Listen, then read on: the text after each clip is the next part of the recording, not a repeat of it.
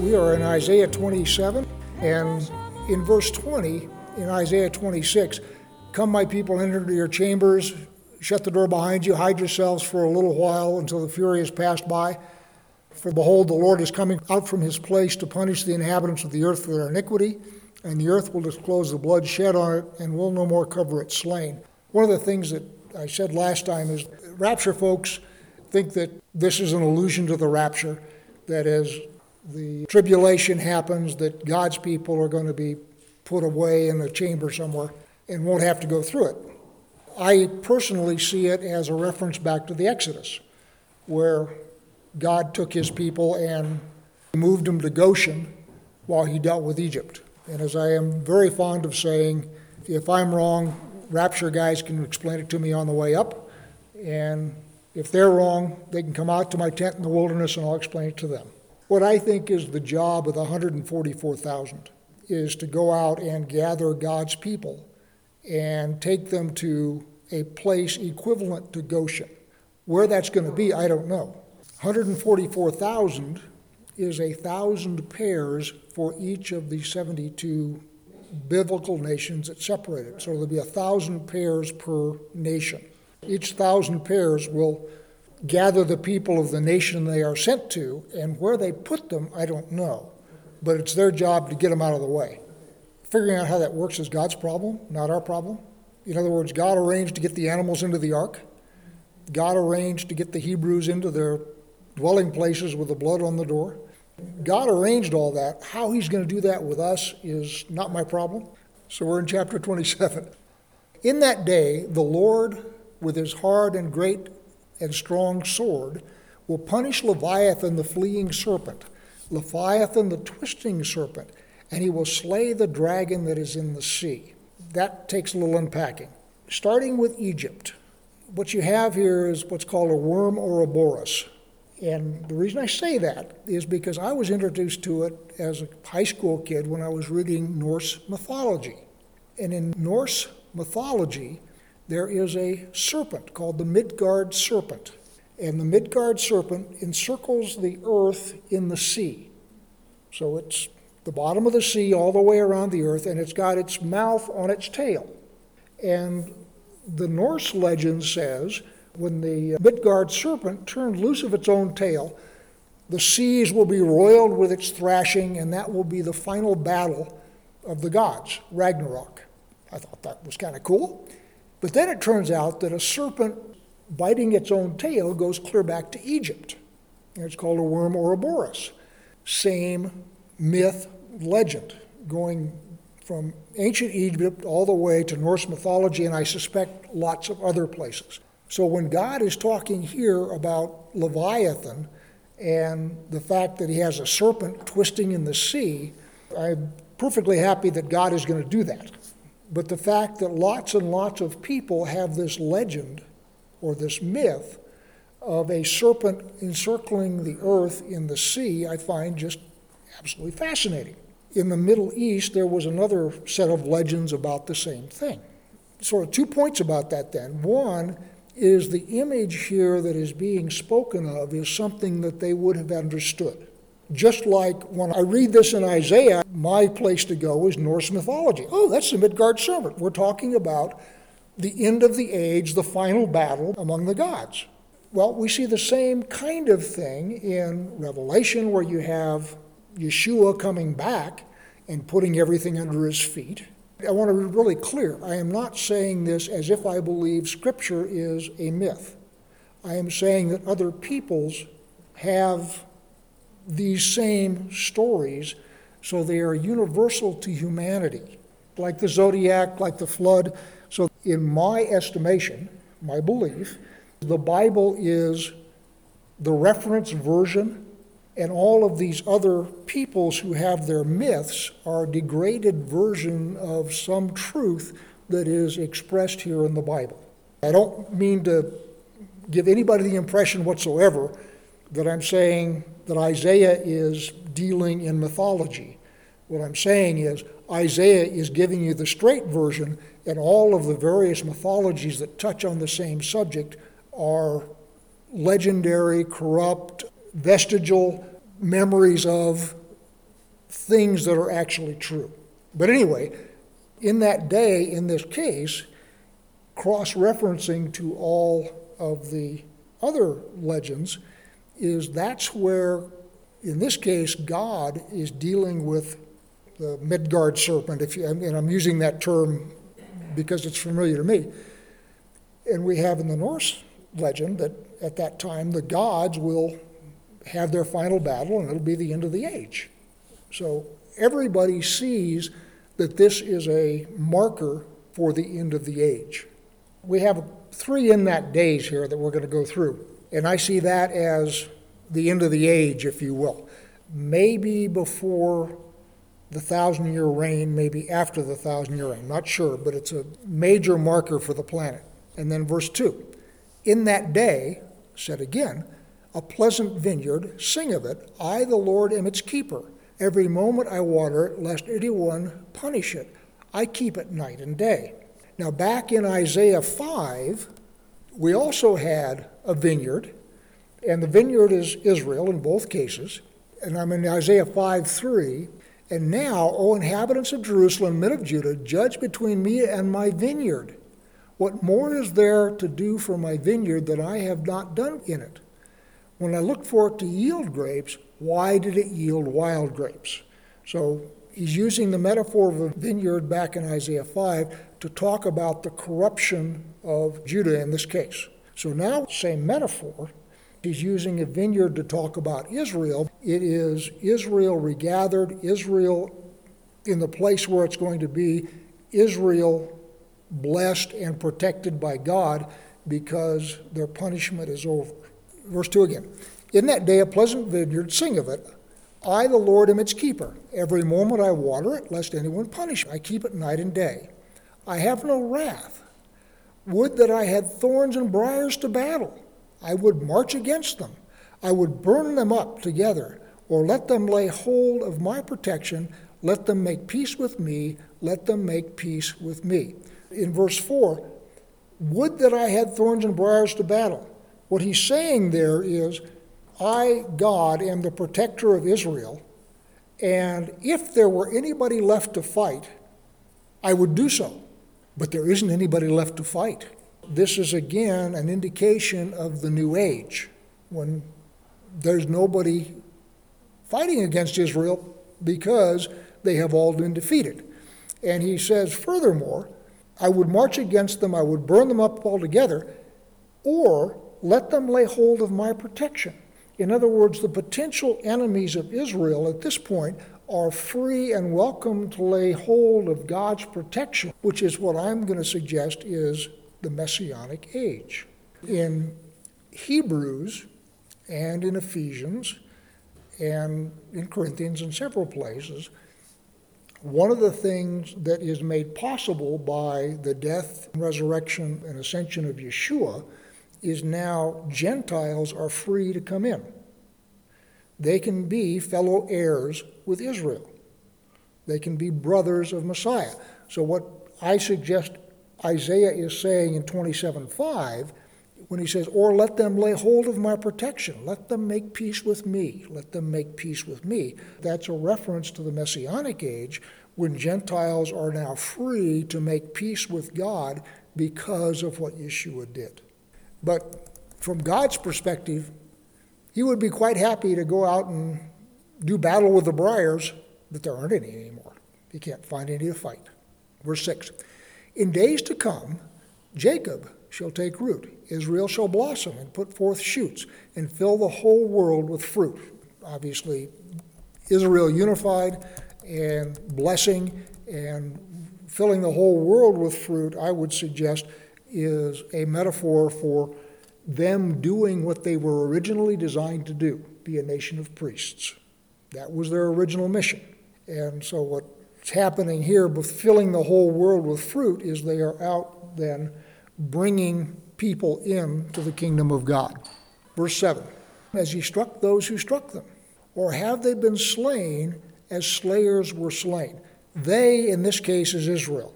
So, when he says, Has he struck them as he struck those who struck them?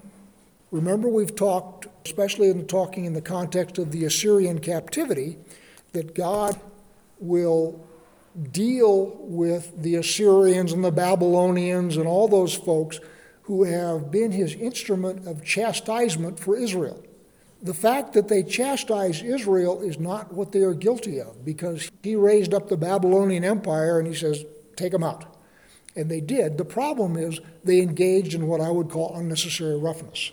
So God then goes back and deals with those nations who were over enthusiastic in doing what God had called them to do. So when he says here, has he struck them as he struck those who struck them? What we have just been reading about all the stuff he is going to do to Assyria, to Babylon, to Edom, to Moab, all of the people who have been around Israel during the time when they're going in exile. And he ticks off how he's going to nail each one of those folks. And what he's saying here is he has not struck Israel in the same way that he has struck those who were his instruments or who were people around there during the time of the exile. Has he struck them as he struck those who struck them, or have they been slain as their slayers were slain? So he has not slain Israel as he has slayed those who slayed Israel. Measure by measure, by exile you contend with them. He removed them with his fierce breath in the day of the east wind. The idea here, measure by measure, is Israel's punishment was an exact measured degree, as was the degree of their violation of the covenant. Because remember back in Deuteronomy and Leviticus, he says, All right, guys, we're doing blessings and cursings here. What we all want is to do blessings, but if you don't, you're still my people and you're still my witness. So you're going to witness to me as you suffer in exile because the terms of the covenant are obey me, follow me, be faithful to me, and we will get blessing. But if you don't, this is what's going to happen, and part of what's going to happen is exile. So exile is part of the covenant. What he's saying here is measure for measure. As you violated my covenant, so I have invoked the terms of the covenant, and I have sent you into exile, and I have punished you in direct measure as you went astray. It's built into the covenant that there will always be a remnant to be witnesses of God's covenant with Israel.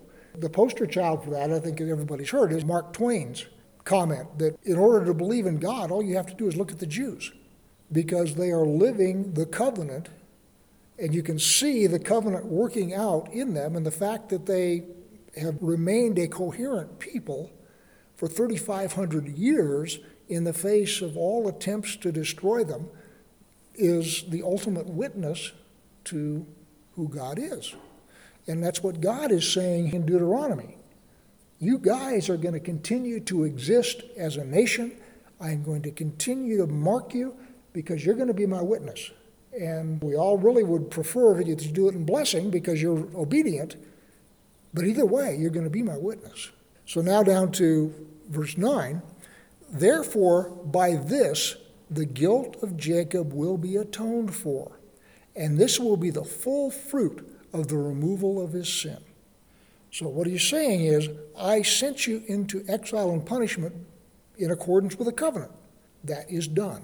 It's enough. You have been sufficiently punished for your guilt.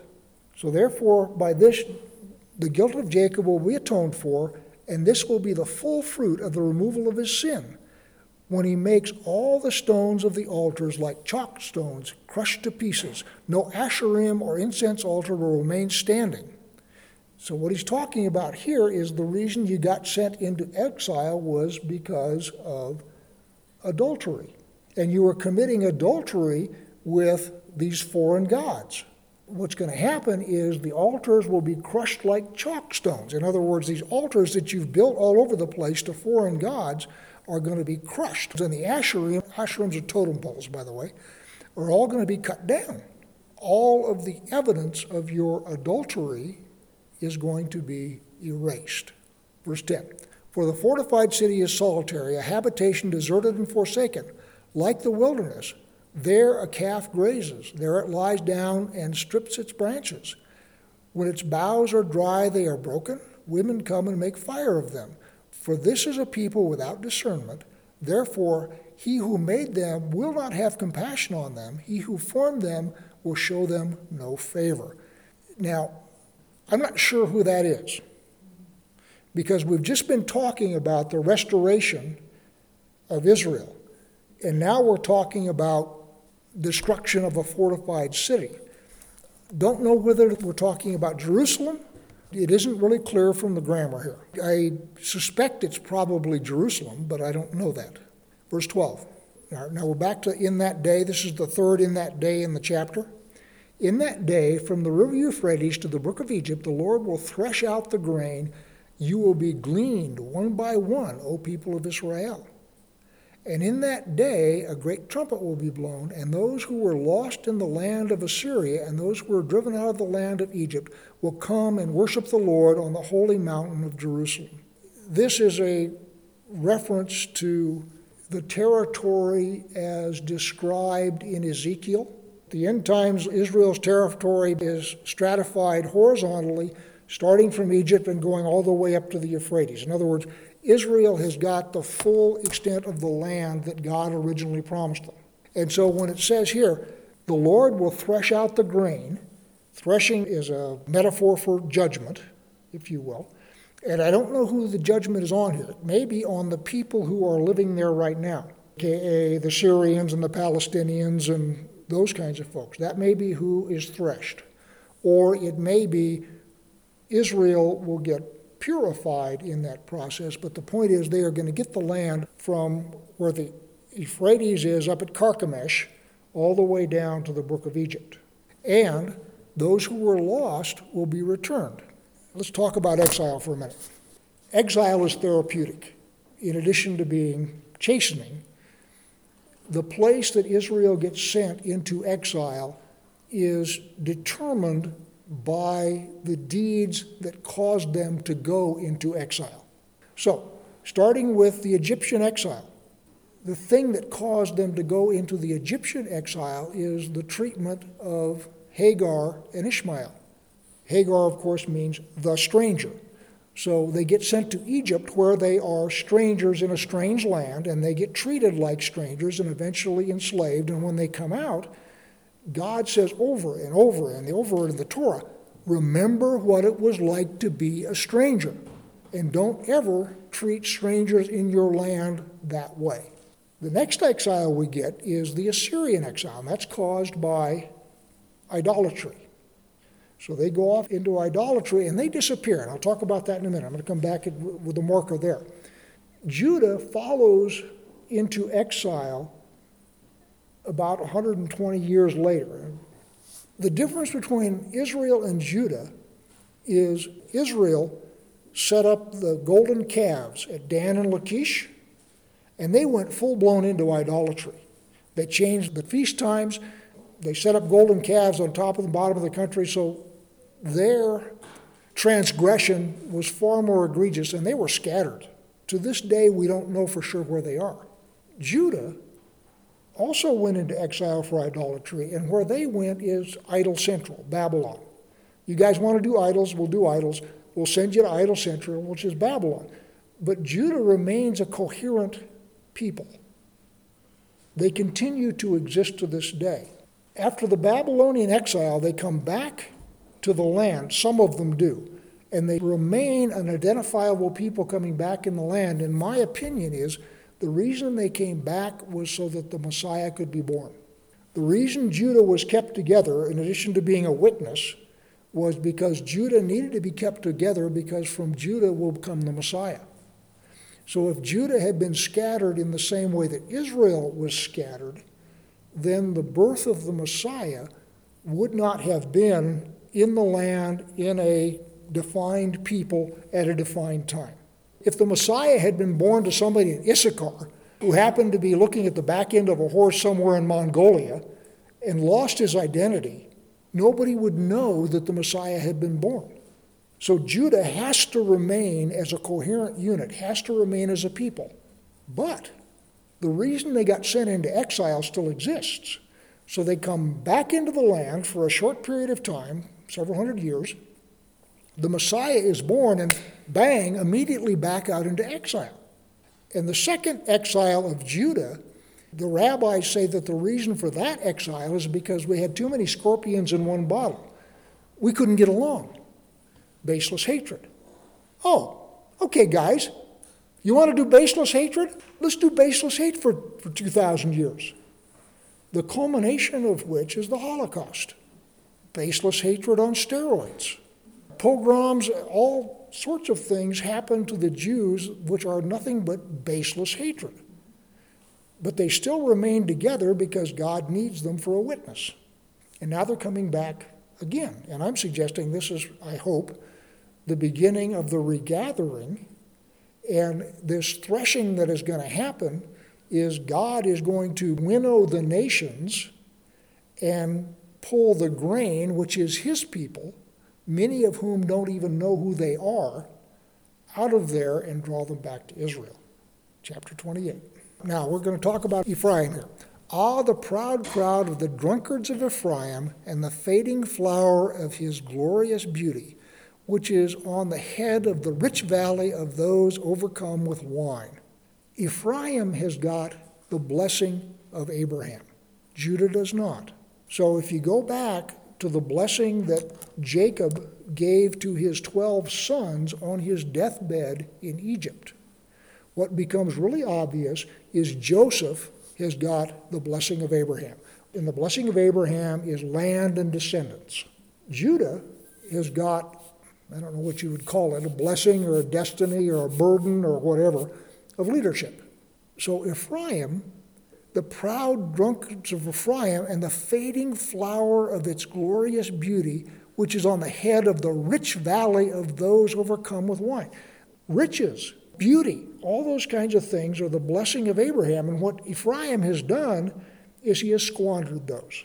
Verse 2 Behold, the Lord has one who is mighty and strong, like a storm of hail, a destroying tempest, like a storm of mighty overflowing waters. He casts down the earth with his hand. The proud crown of the drunkards of Ephraim will be trodden underfoot, and the fading flower of its glorious beauty, which is on the head of the rich valley, will be like a first ripe fig before the summer. When someone sees it, he swallows it as soon as it is in his hand. Talking about the Assyrian invasion. So Ephraim has got the blessing, and Ephraim has squandered it. So what God is going to do is erase them, but they're not going to be gone forever. They will eventually return, but this is the reason for their exile. Verse 5. In that day, the Lord of hosts will be a crown of glory and a diadem of beauty to the remnant of his people, and a spirit of justice to him who sits in judgment, and strength to those who turn back the battle at the gate. Not sure what in that day is. It's probably in end times. In other words, the description of why Ephraim got sent out, we have seen over and over again. This is simply another version of it. So we're back to in that day, which I am going to suggest is the Assyrian invasion. Because verse 7 those who reel with wine and stagger with strong drink, the priest and the prophet reel with strong drink. They are swallowed by wine, they stagger with strong drink, they reel in vision, they stumble in giving judgment, for all tables are full of filthy vomit with no space left. And what I am going to suggest is one of the reasons that Ephraim goes into exile is because the priests have not done their job. Because remember, it's the job of the priests to differentiate between holy and common and between clean and unclean. That's their job. So, this metaphor of drunkenness on the part of the priests, paired with the metaphor of drunkenness on Ephraim, leads me to speculate that the problem with Ephraim is the priests didn't keep him in line.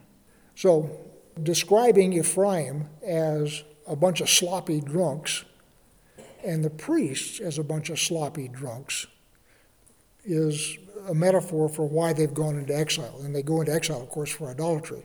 Verse 9 To whom will he teach knowledge? And to whom will he explain the message? Those who are weaned from milk, those taken from the breast, For it is precept upon precept, precept upon precept, line upon line, line upon line, here a little, there a little.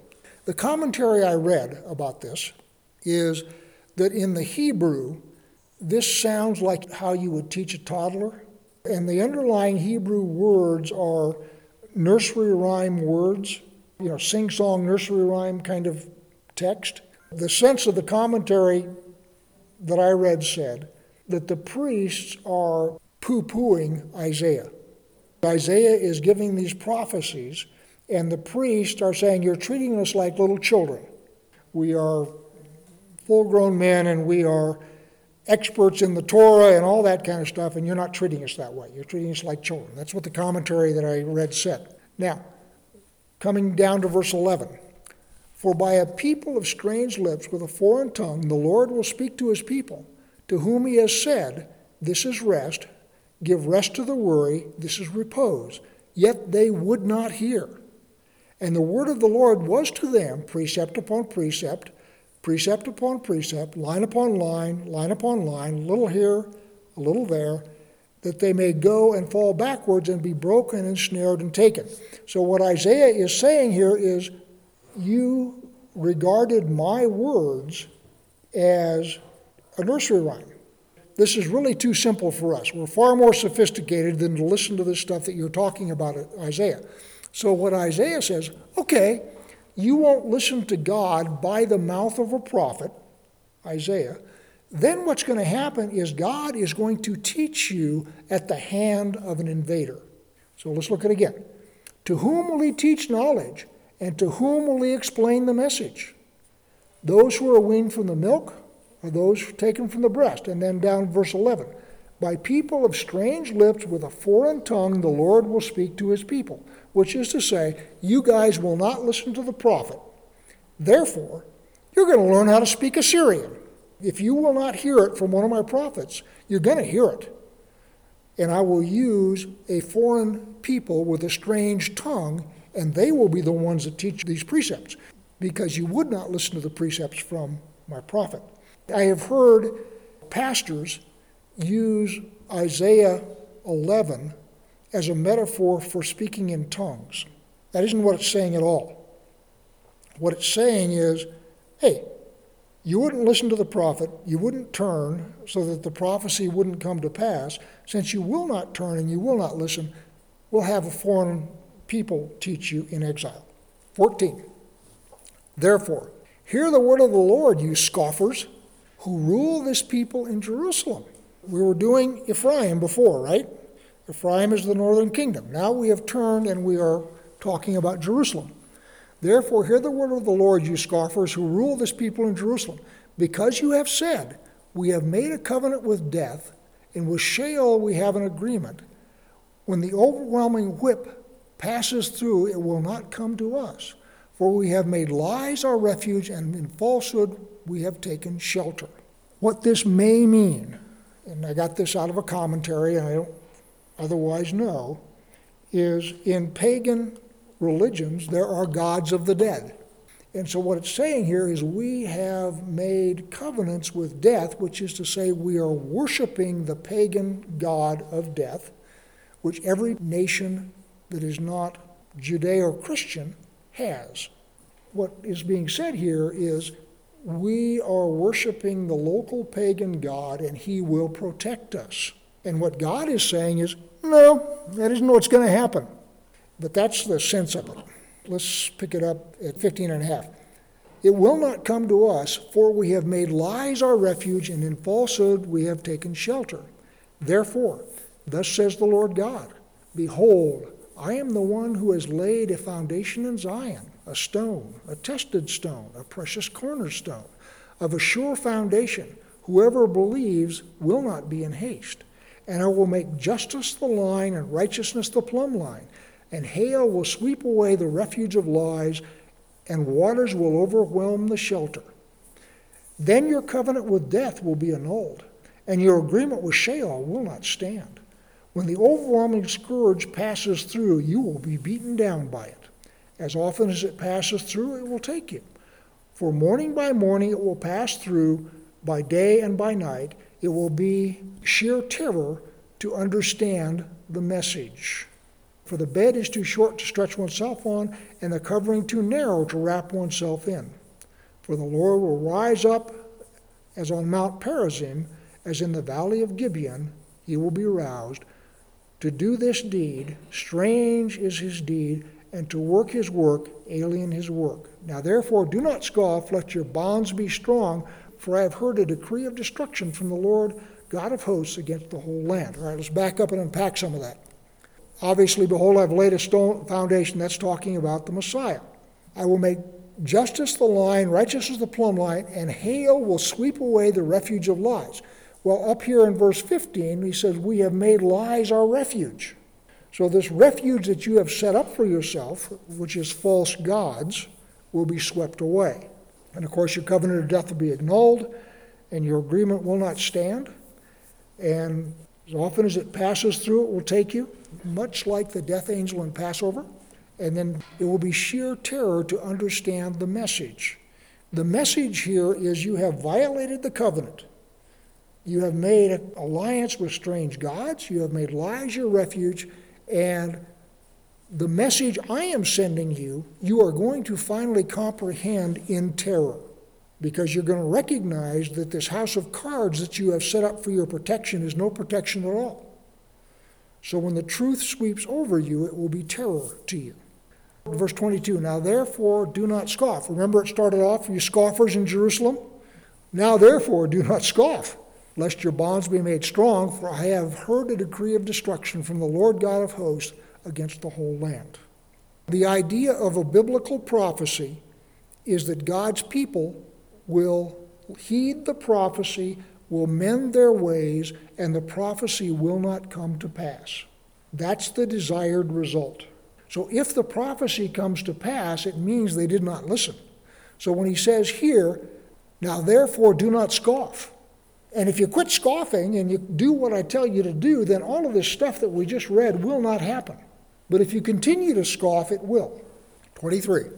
Give ear and hear my voice. Give attention and hear my speech. Does he who plows for sowing plow continually? Does he continually open and harrow his ground? And the answer to that, of course, rhetorically is no. You only plow in the spring when you need to plant. You don't plow year round.